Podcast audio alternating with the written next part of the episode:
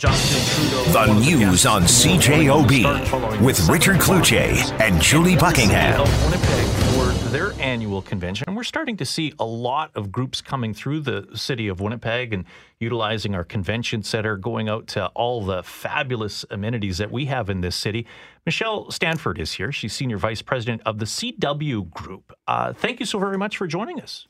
My pleasure. Great to be here. What is the CW Group? What do you folks do? Well, CWB CWB stands for Canadian Welding Bureau. The Canadian Welding Bureau Group is Canada's source of excellence in all things welding. We are the uh, certifying body that makes sure that your families are safe with all the products and, and facilities and buildings that need to be welded. We provide education, consulting, help train up and scale up our welders. And we have a whole not for profit division that invests in schools. We've put a lot of money actually into the city, into helping some schools and running different camps for kids. Well done. Um, how many strong are you coming to the city?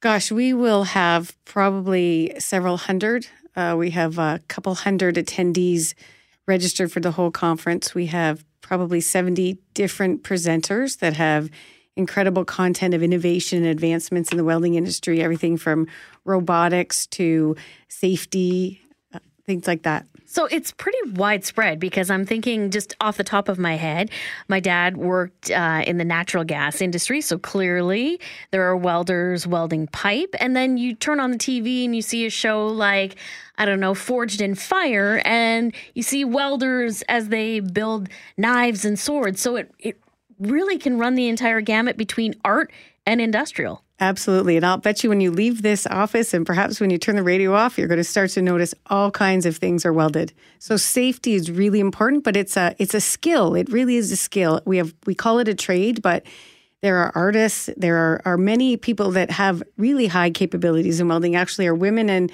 our indigenous brothers and sisters because they're so good with fine uh, fine movements. I used to weld as a kid can you believe this? My father owned a service station in St. Norbert, and he did welding as well and uh, wore the safety gear, but he taught me to do some spot welding here and there. Something that you could not do now because you have to have proper training and certification and everything else. But fascinated by it. Do you weld yourself? I learned to weld when I took this job. I've been with the CWB for just about four months. So one of my first things I did was headed to a welding shop that happened to be owned by a, a woman whose grandfather started the business.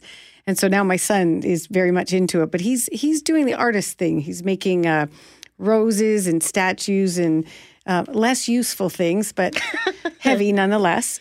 And are more and more women getting into the trade or skill, as you like to call it? Well, I like to say that we're helping influence that because we're really encouraging. It's a very well paying trade. Um, it is something that the welding shop owners um, can allow you to, to do part time.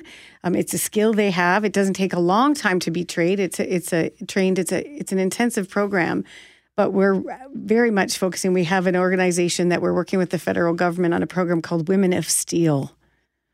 That sounds awesome. I know I want to be one. Yeah, no Michelle kidding. Stanford is with us on 680 CJOB. Uh, of course, the Prime Minister here tomorrow morning in Winnipeg and into the afternoon. We'll talk with him on the start. Uh, McNabb, McGarry, and um, Mackling. Mackling. I see the three of them the three M's. They're going to replay this and say, Cloutier, you lost it. Uh, but the prime minister and steel and the tariffs that have affected us from the Trump administration, how has that affected you, uh, your organization? Well, I'm I'm disappointed to share that it's really impacting the welding industry, uh, perhaps even more than we initially thought in the in, in the initial period. We uh, just recently uh, re- released to the public the findings of a survey that we did of our of our members. Our CWB association had over 300 welding companies let us know about the impact that it was having. And it's beyond the steel tariffs, which is what makes it frustrating. The 98% of all of those that responded to the survey having have had significant impact to their business. They are suffering from not only raw materials cost, the actual cost of the steel, which we would assume to be the case, but we have suppliers that are increasing prices almost opportunistically on other things. But more importantly, there are, are companies that would hire a welding company to make a bridge or an infrastructure or a project that are delaying the project, especially if it's long term, because they're just unsure of what it is that the steel prices are going to do. So they can't get materials, they're having to lay people off.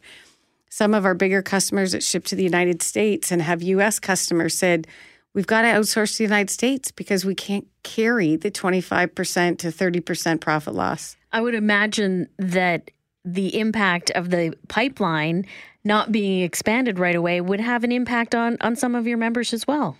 Yes, we've been we've have a lot of demand for the skilled trade of welding and it's very technical and very sophisticated in pipe welding. A lot of those welders right now are busy doing other projects, oil and gas, etc. But the problem is we don't have enough skilled welders in Canada as it is. We have welders that don't necessarily have the skills or are they're located where they need to be to get the work done.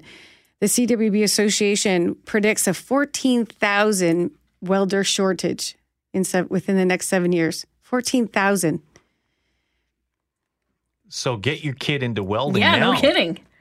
Yeah, we've got lots of camps we run for kids to get them exposed. It's uh, it's a hard thing. It costs a lot of money in schools in in in high schools to put on a welding pro- program. So it's one of the first things that gets cut because the materials they need to weld are expensive. You need skilled training teachers for you know protection and safety.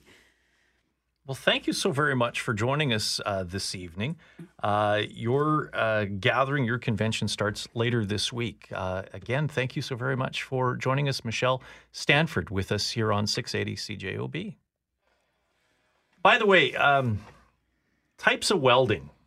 There's like Uh, there's- MIG, MIG? welding, TIG? yeah, Is TIG there welding, TIG? yeah, What else? Uh, uh, stick welding, Stick welding, right? yeah. Those those are the I, three. I could do some spot There's welding. Two- Well, that's probably one of the Just other one two. the spot, other? Yeah. spot welding is just one of those things. So, Okay. it- like typically, you'll do a bead. It's called like Right, a long. yeah, yeah. If you need, but if you just need to kind of lock something together, You tack it. yeah, You you, just tack tap it. it. You- See? look at Very you. nice. You guys are impressive. I watch Very uh, nice. Forged in Fire. The news on CJOB with Richard Cloutier and Julie Buckingham.